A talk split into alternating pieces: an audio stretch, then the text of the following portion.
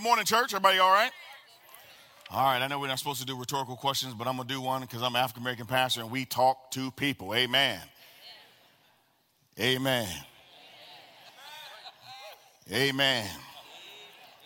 Well, we are in this series, uh, Colossians, man, it's been phenomenal. Before I get there, though, um, that bumper video hits on a lot of different things. Hope you caught it. Really, in essence, we are a church on the move, we are a church on the go, and we're a church that longs to live outside the four walls. Matter of fact, this is not the church per se. That may blow some of your minds, but you are the church. Okay, and so with that said, this is just where we meet. This is where we get our game, our game um, play, and we say ready, break, and let's go. All right. So let's try something real quick. This is normally what I do in Hendersonville. Uh, I'm gonna try and see how it works here. I don't know, but it may work. I, I think it will. But I'm gonna say this is just a, a huddle. This, and then after I say that, you say we have to go play the. No, I'm gonna take that back. Let me help you all a little better. This is just a huddle. We have to go play the game. There it is. There it is. Y'all ready? So this is just the. We have to go play the. That's it. And so, with that said, we desire as a church uh, to make disciples who reach up in and out uh, of Jesus Christ. And so, in essence, part of that is mobilizing people and then really advancing the gospel, but also investing in the next generation. So, our student uh, ministry, they'll be heading off to camp tomorrow. All right, so give it up for that. I'm excited. So they'll be heading to camp uh, tomorrow. I'll be praying for them. By the way, this is the these, this year we're taking the most um, I believe we've taken in years, and so God is up to something extraordinary. Um, and I want to uh, just encourage you guys to be a part of this, to actually join in prayer uh, to see what God is going to do. Camp is always a special time. But then on top of that, August is just around the corner. Y'all know that to be true. And so we have a heavy church emphasis when it comes to serving and, and being outside the four walls, as I mentioned a little while ago. So, um, on top of, uh, on August 10th, we'll have our Serve 828, and we'll go beautify schools and things of that nature, love on teachers, all that good stuff. But then on, on top of that, we want to supply um, goods for families, okay? So I want to make sure I get this, the time frame right. So we want to be a blessing to thousands of families. When you leave today, when you leave today, all right, at the doors, so I believe at every door, as you exit the, um, um, the worship center, you'll be able to get one of these bags, at least one per family, okay? Everybody good with that?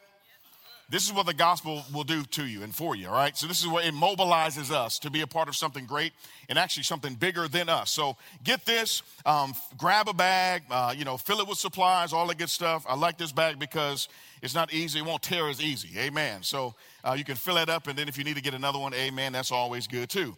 Um, but then what we can do is uh, you can fill them up and then you'll drop them off uh, supplies over the next three Sundays.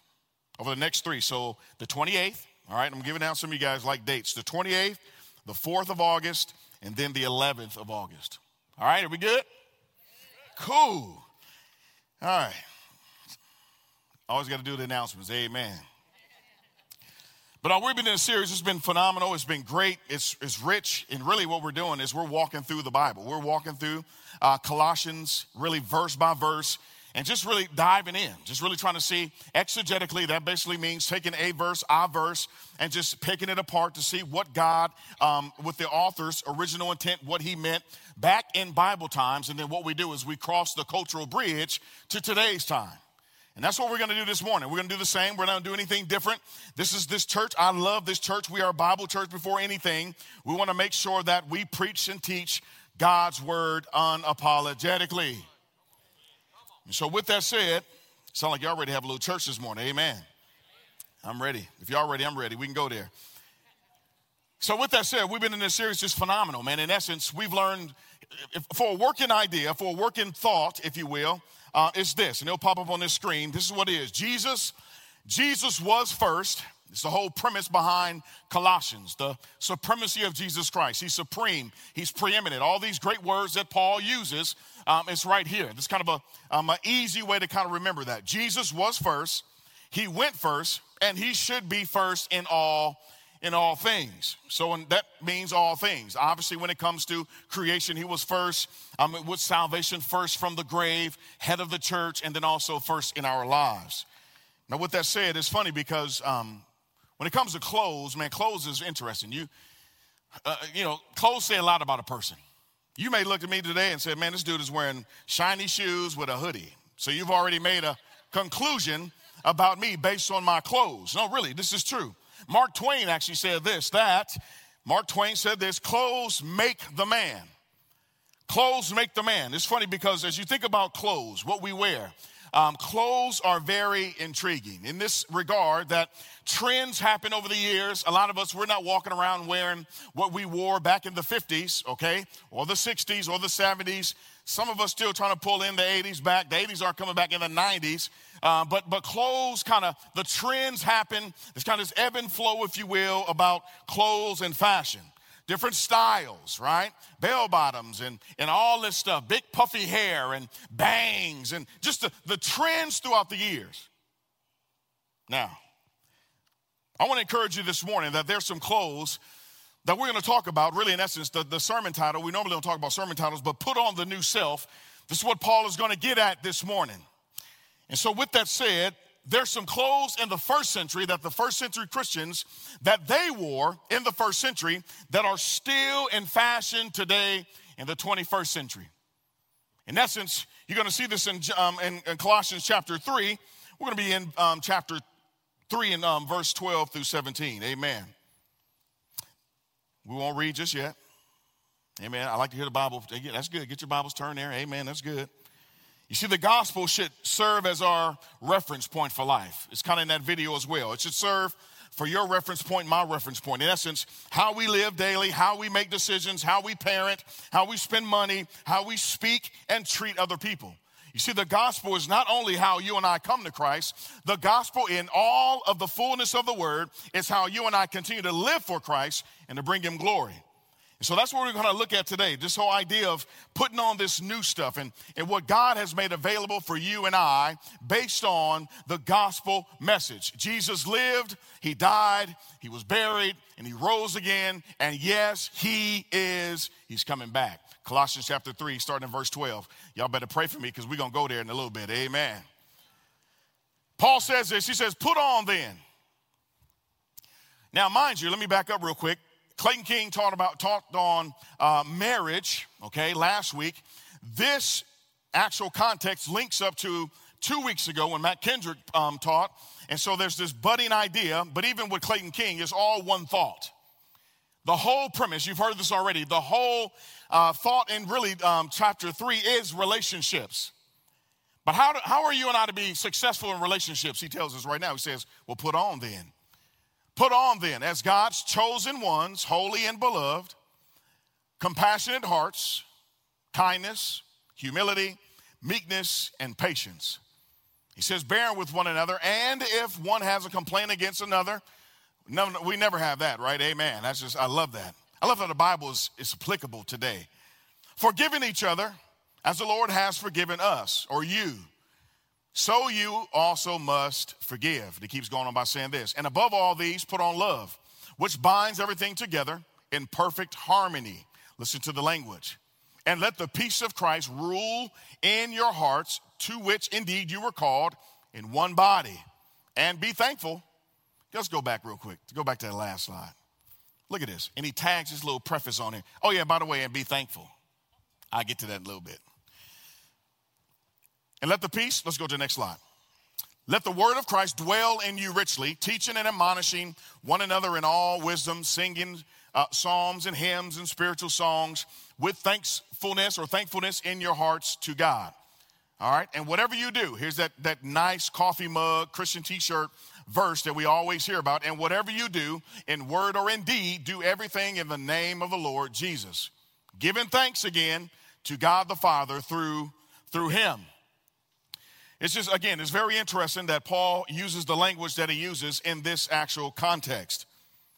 He uses, some, he uses very interesting language. And so I really want to encourage us today. If you're a note taker by any means, please take notes.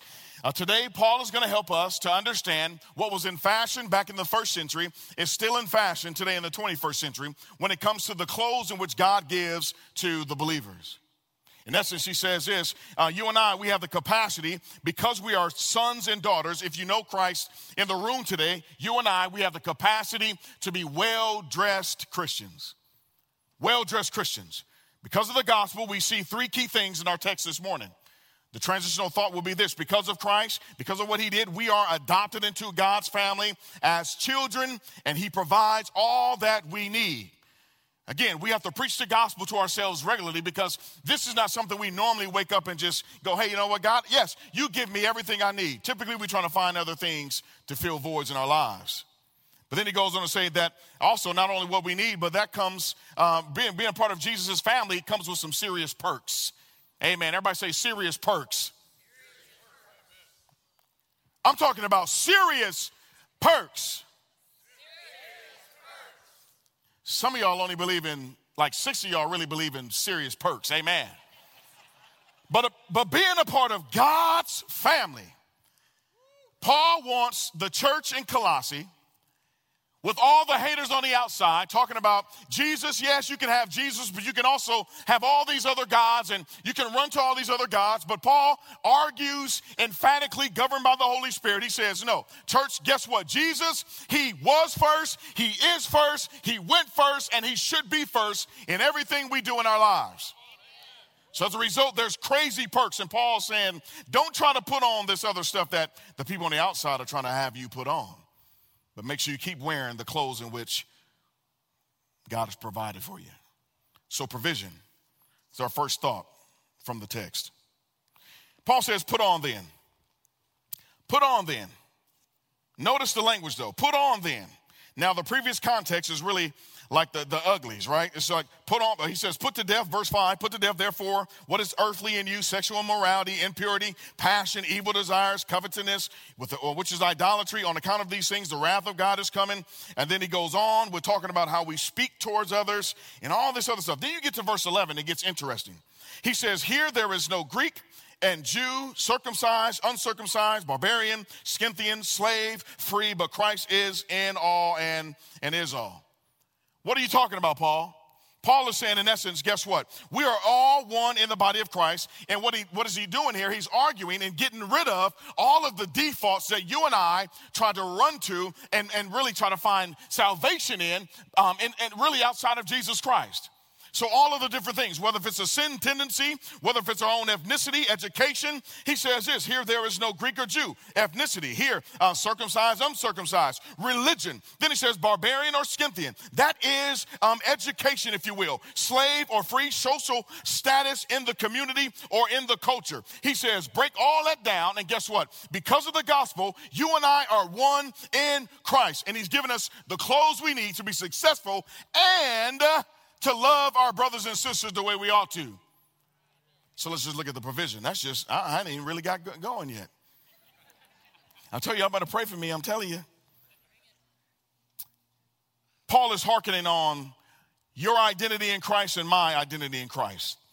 He breaks down the sin tendencies or the default tendencies in our lives, right? The categories in which you and I tend to run to, whatever it may be um, in life. Our different backgrounds and upbringings have created different value systems. They have.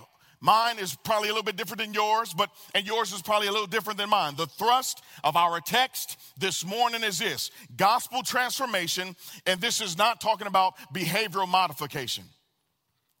True gospel transformation.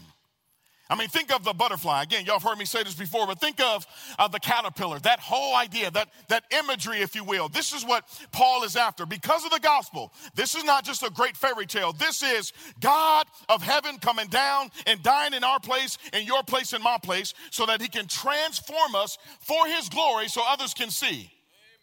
So now it's gospel transformation. The caterpillar, ugly and hairy and all nasty, and it kind of moves a little bit like this. I thought I was breakdancing up here. Y'all better be careful. And so, you know, I almost went there. And so, but but but but the caterpillar, boom, and all the ugly stuff on the back of the caterpillar. But then it goes into this cocoon, and it's just this transformation stage, this this dying of self, if you will. And what happens out of that? You see this beautiful butterfly.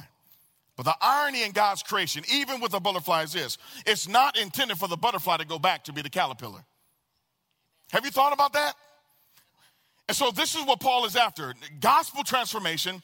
This is not just merely external behavior modification. But y'all know this to be true. Paul says, Put on then, in our text, put on then, as God chosen ones, holy and beloved. He says, Put on these clothes. Why? Because you got to deal with people. He's going to tell us what we got to put on. And y'all know as well as I know, where people, where there are people, there's going to be some drama. Look at that hum. Mm. I, you know, it's weird, man, what God uses in our life. It's, he used you and I. He uses humans. In essence, y'all know this in families. Come go with me. In, in marriage, he uses this to mold us and shape us and to pull out the bad and, and implement, if you will, the good. And then what about distant children? That dynamic that happens there when the phone rings and maybe they, they, they pick up and you talk to them, that awkward conversation, maybe the boss or even the coworker. You see, in chapter three, in our context, this is the context of relationships, the power of relationships. The power of relationships. And I'm gonna tell you this some of y'all, y'all know this. Some relationships, we all, see again, none of us can escape what Paul is talking about this morning. So, in other words, all of us, we've been impacted by relationships in some fashion. Some of us, we've been impacted for the better. Okay, some of us, we it is like previous uh, relationships have caused serious long term damage. Relationships. That's why Paul says, put on.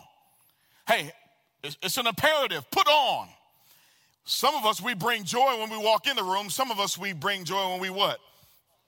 We walk out. Amen. Think, whew, I'm glad they're gone. I can smile again. When we leave the room, relationships, they can shape us, they mold us, they impact us for the long term, if you will. They have a long, um, long standing linear um, connectivity to you and our, our lives as just really people. Words spoken to us as children, they've gripped us to this day. I mean, some of the stuff, maybe your mom, your uncle, your dad, or somebody said to you, here's the deal. The key issue in the life of the church today, I thoroughly believe this. I thoroughly believe this. There are other things as well, but I'm going to stand here right now. I thoroughly believe one of the key issues in the church today, at large, not talking about just Biltmore, but across the world, is biblical identity.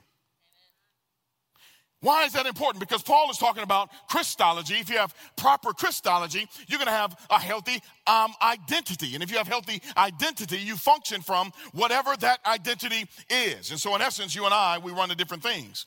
And Paul is not talking about just flippantly going, hey, I want you to put on in the context of relationships. He's saying this for a reason. Do you realize that all of the pressure on the outside from false teaching is penetrating the church and now is causing them to look at each other sideways?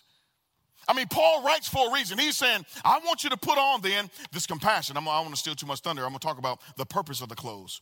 I was feeling very Baptist this week, um, alliterating this deal with all the P's. Amen. So uh, hang, hang with your homie real quick and we'll, we'll get there. But Paul writes for a reason. He says, put on then imperative command. He's not making a suggestion. If you really want to see your marriage work, I'm going to be honest with you, you got to put on. If you really want to love on the people that drive on 26 that get on your last nerve, you have to put on. I'm preaching to myself. Amen. Put on, it's an imperative. He's not saying, I'm in this dank cell, I'm locked to a Roman soldier, just flippantly writing things. He's saying, No, I want to make sure that you understand in God's kingdom, you are upside down trees. Let's take a look at this picture. Now, let me get out the way, amen. Amen. So this is us. I don't know if you've ever thought about this being you and this analogy per se when it comes to you being a believer in Jesus Christ. Paul prefaced early on in chapter one at the first verse, he says, If then you have been raised, look, he places us with, with Jesus, raised with Christ, seek the things that are above, where Christ is seated at the right hand of God, place of power. Set your mind on things that are above, not on things that are on earth. For you have died, and your life is hidden with Christ in God. When Christ, who is your life, appears, then you also will appear with him. So, in essence, he's saying this. You see, what happens is you and I, we're, we're upside down trees. Our roots, they ought to be planted in heaven. Your roots ought to be planted in the place where Jesus is at. Your roots ought to be planted, and Paul talks about these things, plural. What are these things, saints? Well, in essence, it's the, the fruit of the Spirit. But in essence, if you and I truly want to put on as we get down closer to our text, he's saying this don't miss this biblical identity. If you and I are rooted and our roots are in heaven, our roots are there, we, we derive our nutrients from heaven where the King of Kings and the Lord of Lords is at. But then also, what happens with that? If you have proper roots and proper nutrition, you get some good fruit you get good fruit. And notice the tree is upside down. You already noticed that. That's not rocket science. Amen. But it's upside down and the fruit is for the picking. Not for you per se, for the tree, but for those around you. And here's what Paul is saying make sure you, you put on, you put on what Jesus has made available in provision through the gospel of Jesus Christ. Make sure you put on those clothes. Don't try to put on anything else. And remind yourself that you are an upside down tree and your roots are rooted in heaven. So there's your roots, and your nutrients come from there, and therefore it's going to produce fruit. See what happens throughout Scripture. We see people trying to put on different clothes. We see Adam and Eve trying to rock some, some, um, some FUBU uh, uh, fig leaves. We see David with, with Saul's armor. David goes, Man, I'm not wearing this stuff, man. Hey, take this off. This little ruddy little guy, and he, he has all this, this stuff, and he takes it off, and he says, I'm not wearing this. This is maybe for you, but this is not the clothes I'm gonna wear. And what did he wear? He, he walked in confidence, in trust, in holiness, in courageousness, but he walked in what God had given him, and it, it was stemmed from God's character. See some verses about dealing with our identity in Scripture. I just want to walk through these. only have four. I could have had about 20, but um, Galatians 2.20 says this, I've been crucified with Christ. I no longer live, but Christ lives in me, he says. On the life I live now in this body, this, this anatomy, by God's grace on a daily basis, I try to press in so I can be more like Christ. In the life I live now in this body, I live by faith. I'm trusting in the Lord. I'm an upside down tree, and guess what, Lord? The fruit that you want to see in my life, I want to stay connected properly so my identity is based in you and not in anything else. I want to make sure I put on. John 1:12 says this, to those who received him, to those who who believe in his name, he gave the right to become children of God. 1 Peter 2 and 9 says this, but you are a chosen people, a royal priesthood, a holy nation, God's special possession. And then Colossians 3, our text I just read a little while ago, 1 through 3, says this if you've been raised with Christ, listen, it's so beautiful. You've been raised with him. Seek the things that are above where Christ is, where he's seated. Now, a big issue of this is really our we got to know about the culture. See, the culture in, in Paul's day was this it was that most of them in the pagan religion in Paul's day, what they believed had no correlation with how they behaved. So, in essence, a worshiper could bow before any idol, put um, his offer, his or her offering on the altar, and go back to live the same old life of sin or the way that they previously lived. What a person believed had no direct relationship with how he or she behaved, and no one would condemn a person for his or her behavior. But for the Christian, being an upside down tree, you can keep that up there if you want to. Being an upside down tree. But for the Christian, faith brought a whole new concept into the pagan society.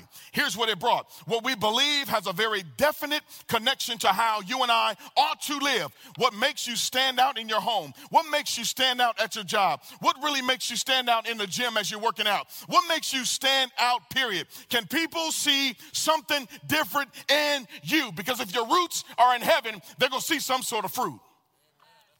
So Paul is saying transformation, transformation is true. True transformation is the demonstration that the information has taken root. This is what this is all about. Transformation is the demonstration that the information has taken root. In other words, it's like, man, don't be that guy. Don't, don't be that girl. Don't, don't, don't put on that old stuff again. So back in playing football back in Langston, um, had a roommate. You know, two a days. You had to do football stuff. It was crazy, man. Been up at 5:30 on the field by 5:45, and I mean, you got all this football stuff. It's hot. It's in Oklahoma. It's it's burning up. You have the red clay, and it stains your stuff. And I mean, you couldn't wash it out. It was just stuck in your clothes.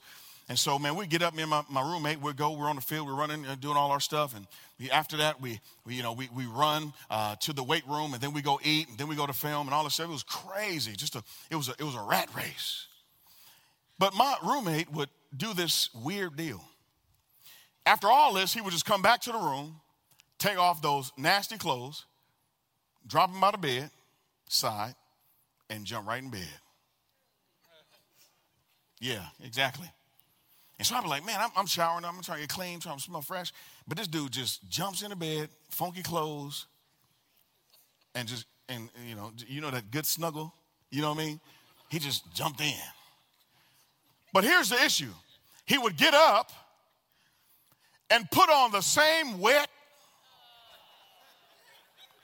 locker room, funky, stanky clothes and then go to class. And somebody had to, one day in the hallway say, Marcus, ain't that your roommate? I go, no, I disown that dude. I don't know who that is. Amen. I don't know who that dude is. Amen. I don't know who that is, right? I don't know who that is. That's what Paul is saying. Don't, don't do it.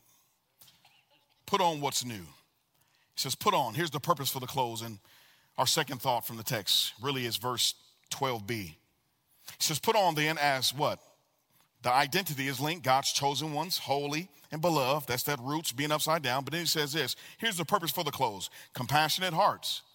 He says that you have compassionate hearts, kindness, humility, meekness, and patience. Here's how you and I can be successful, in the, in the lack of a better term, if you will, in our relationships with other people. Effective compassionate hearts. That word there means really um, your bowels is moved to um, towards the, the, the, what you see on the outside. It's when Jesus saw his sheep without a shepherd. He says his bowels were moved. He was, he was so messed up. And the imagery for us in the 21st century is when you go down a roller coaster and your, your, your, your bowels, oh, right? It's, it's that idea. But compassion just in and of itself is not good enough. So Paul links these other terms. He says compassionate hearts, moved in your bowels, but also kindness is the expression of the bowels being moved. So, in other words, he's saying have compassionate hearts, but not just be compassionate in and of itself, but kindness shows the real compassion. There's a progression in our text. It's beautiful to see. Then he says, well, on top of that, humility. I want to make sure that I'm looking at your interests and not my interests only. And then with meekness, I can kind of leverage myself if I want to, but I want to have power under control. And then patience, he says. Very interesting. In other words, um, anger under control. Anybody struggling with patience? I mean, churches, I love church. Church is interesting. I wasn't raised in church, so it's kind of like, man, I struggle with patience. I have no problem saying that on the stage. Some of you already stoned me. That's okay. It's, you know, he, he who was without sin, John 8, cast the first stone. Amen. But I struggle with patience. It's this idea of waiting and, and waiting. And, and maybe, I don't know the context, but maybe there's some things that people want to see. Maybe it's the forgiveness. Maybe I don't know what it is, but, but Paul says, be patient. And in essence, the idea is this theology is made evident in community theology, what we believe, again, what you and I hold true, sound doctrine, um, all this stuff, it is made available. It's pressed out and made evident in community, in connect groups. Let me just say this real quick. It's, in, it's impossible to truly live the, uh, an effective Christian life outside of biblical community. You, you can't. I'm going to say it again. I mean, hopefully, um, we, we flood uh, to the place to sign up today, but I just want to encourage you. We see it in our text today. Paul is saying, if you really want to make it, because your roots are upside down, I mean, your roots are in heaven, and you're this tree upside down for God's glory and for fruit to actually hang low so people can be blessed. I can pull some joy from so and so's life. I can pull some happiness, if you will. I can pull some, some forgiveness, some whatever, love. I can pull this. Why? Because I'm upside down for God's glory. But it's hard to truly have roots and get nutrients in isolation. And the picture is this it's not rocket science. You cut a branch off, it, it's not going to be very long after that to where that thing withers away. That's what Paul is hearkening. He said, man, look, uh, our theology should be lived out in real space. In other words, with real people, not in isolation. We see this in the life of Jesus all day. God incarnate, the Word made flesh, if you will. What did the Word made flesh? What did He do? Jesus, we can read the Gospels. He walked around and He did life with people. We see this principle in our Savior. Isn't it great that what Jesus calls us to do, He also models for us? I mean, He does this. I mean, we see th- throughout the Gospel, this is what Jesus models for us. And so, in essence, This is what it looks like. Paul says in verse 14, I want to make sure you do this. Put it on, put it on, put it on. Uh, put on compassion, put on kindness. In your marriage, put it on. In singleness, put it on. In other key relationships, put these things on. The progression, it goes on. I'm going to talk about forgiveness in just a little bit. He says, but put it on. I love what Pastor Bruce mentioned. This is something Mandy and I, we've kind of implemented in our own marriage, but, but realizing based on the gospel, if I put on these proper biblical clothes and I remember that I'm an upside down tree and my identity is in Jesus Christ, I'm a, I don't want to run to the default um, tendencies, if you will. Um, those are eradicated because of the gospel. I'm a sinner first and then I'm sinned against second. But realizing it's in my own relationships on this side of heaven. Then Paul says, on top of that, guess what? Above all these things, he says, put on love. Put on love. Love is the ultimate fra- fabric that ties the whole garment together. He says, This is it. This is the peace. True biblical love is compassionately and righteously pursuing the well being of another person.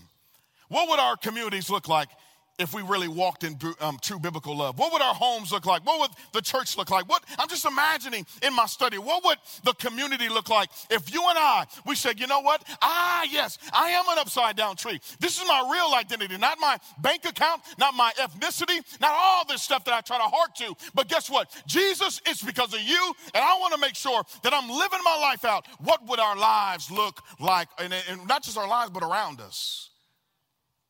What would they really look like, saints? Think about this. What would our lives really look like? And Paul is saying the, the capacity is there. He says, bear with one another. I love this because he doesn't say just put up with one another. Amen. Just put up with them. Galatians 6 2 says this um, that we ought to bear one another's burdens and so fulfill the law of, of Christ. And then Paul hearkens to this hard one. He says, forgiving each other as the Lord has forgiven you. Now, there's different ways you look at forgiveness unilateral forgiveness and then transactional forgiveness. I want to talk about this real quick.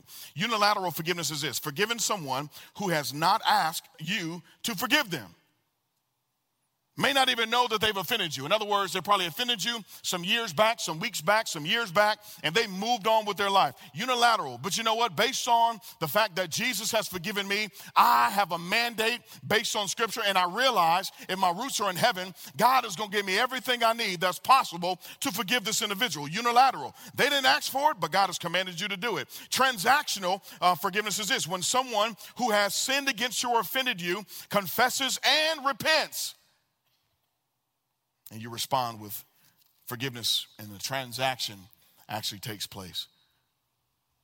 Now, who are we not to forgive? Think about this in your own life. Who's the person that you need to forgive? I mean, sin has a way of democratizing itself. I mean, you and I, we, we've been commanded, and Paul says, if we're really going to get to that last verse, and whatever you do, do it in, in word or deed, do it everything to, to the name of the Lord Jesus Christ, we have to get past this big hiccup in the middle of our text today. It's funny how Paul positions the forgiveness piece. It's dead smack in the middle. It's very strategic. In essence, who are we not to forgive? You see, the gospel is for everybody, for the tongue-pierced teenager and the parents who doesn't like it. It's for the former gang member and the kids in the rural America places around us and the suburbs. It's for the murderer on death row and for the judge who sentenced the criminal. It's for the PhD student as well as the high school dropout. The gospel is for everybody. For the girl with the questionable reputation and the person everyone admires. The gospel is for everybody for the boy who spent more time in the principal's office than in class and the valedictorian. It's for both parties, if you will. For the person who wears Nike shoes and the person who wears Pumas or Sperry's. Amen. The gospel is for everybody.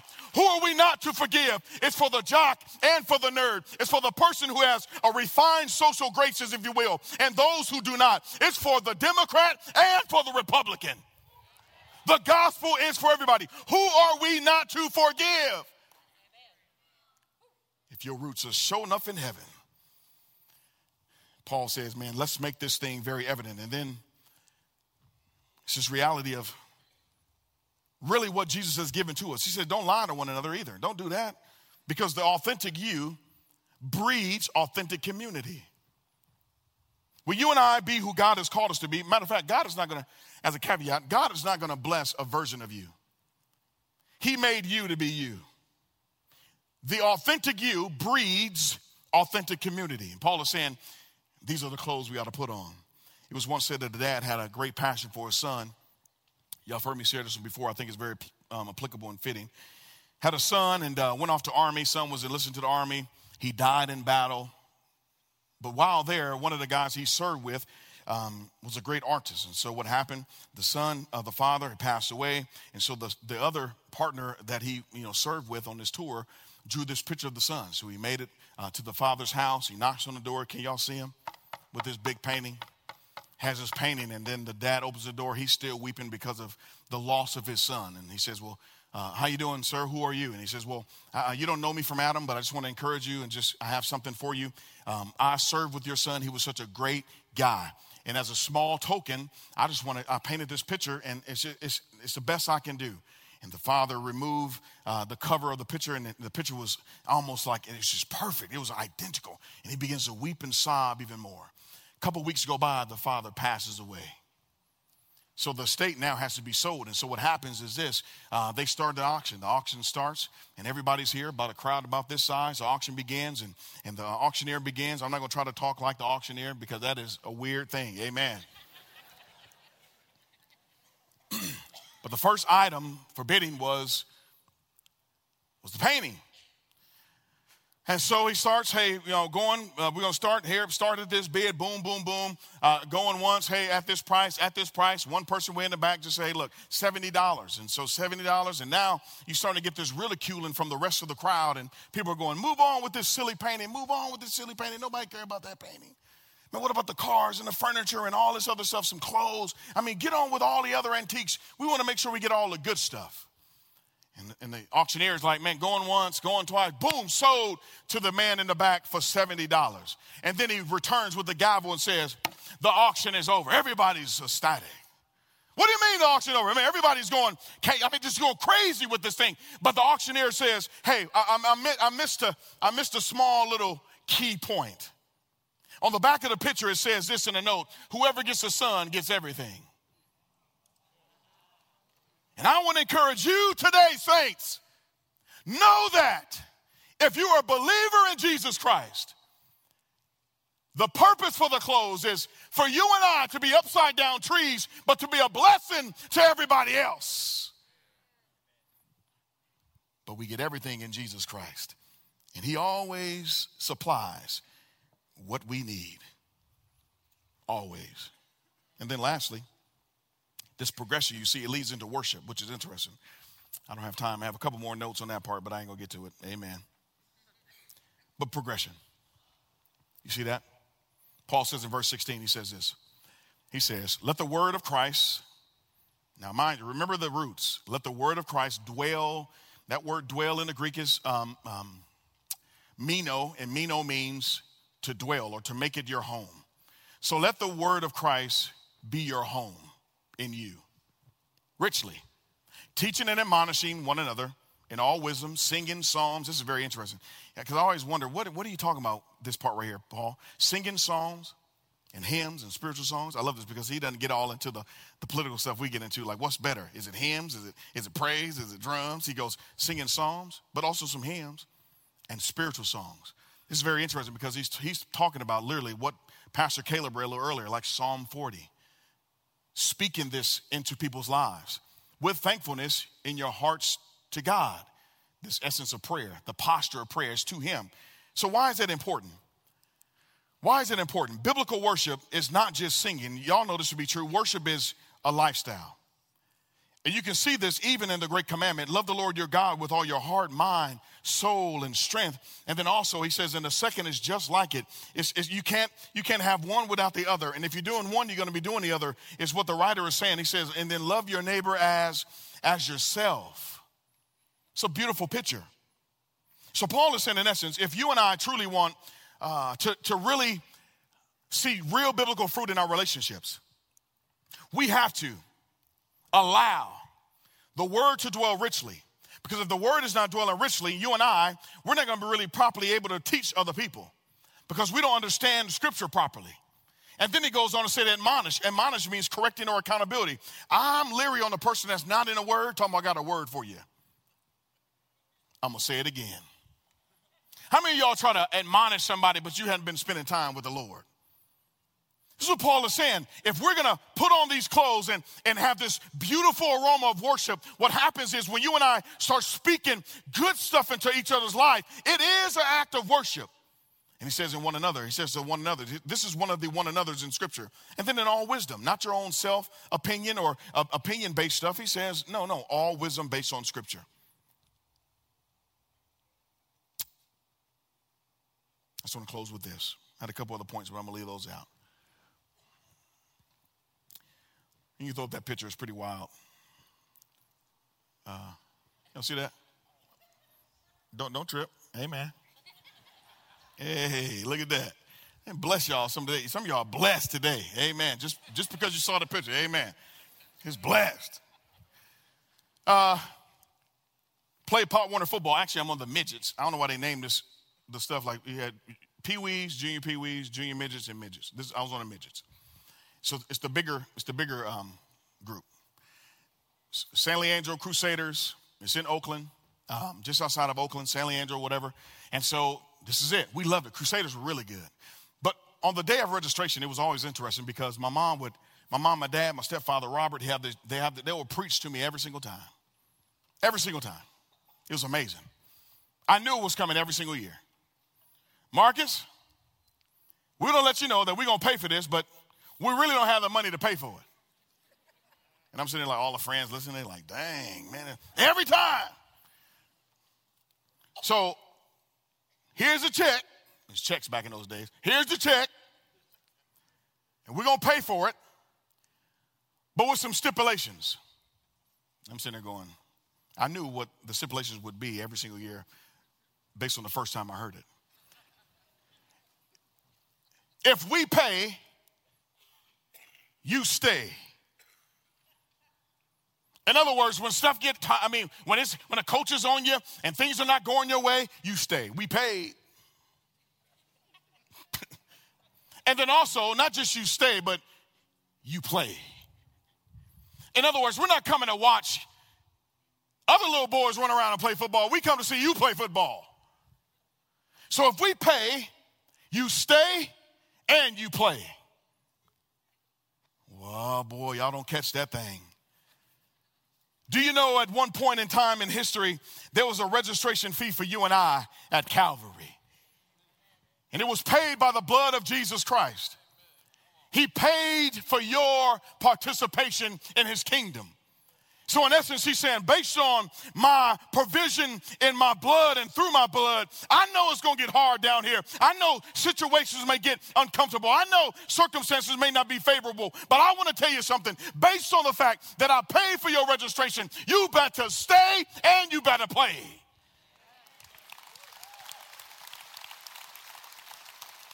Stay in there. Put on the garments, if you will. Remember your roots and where they're at. Bear fruit for my kingdom. But then also, I want to make sure that you play. You're not here just to sit around, saints. God has a game plan for your life.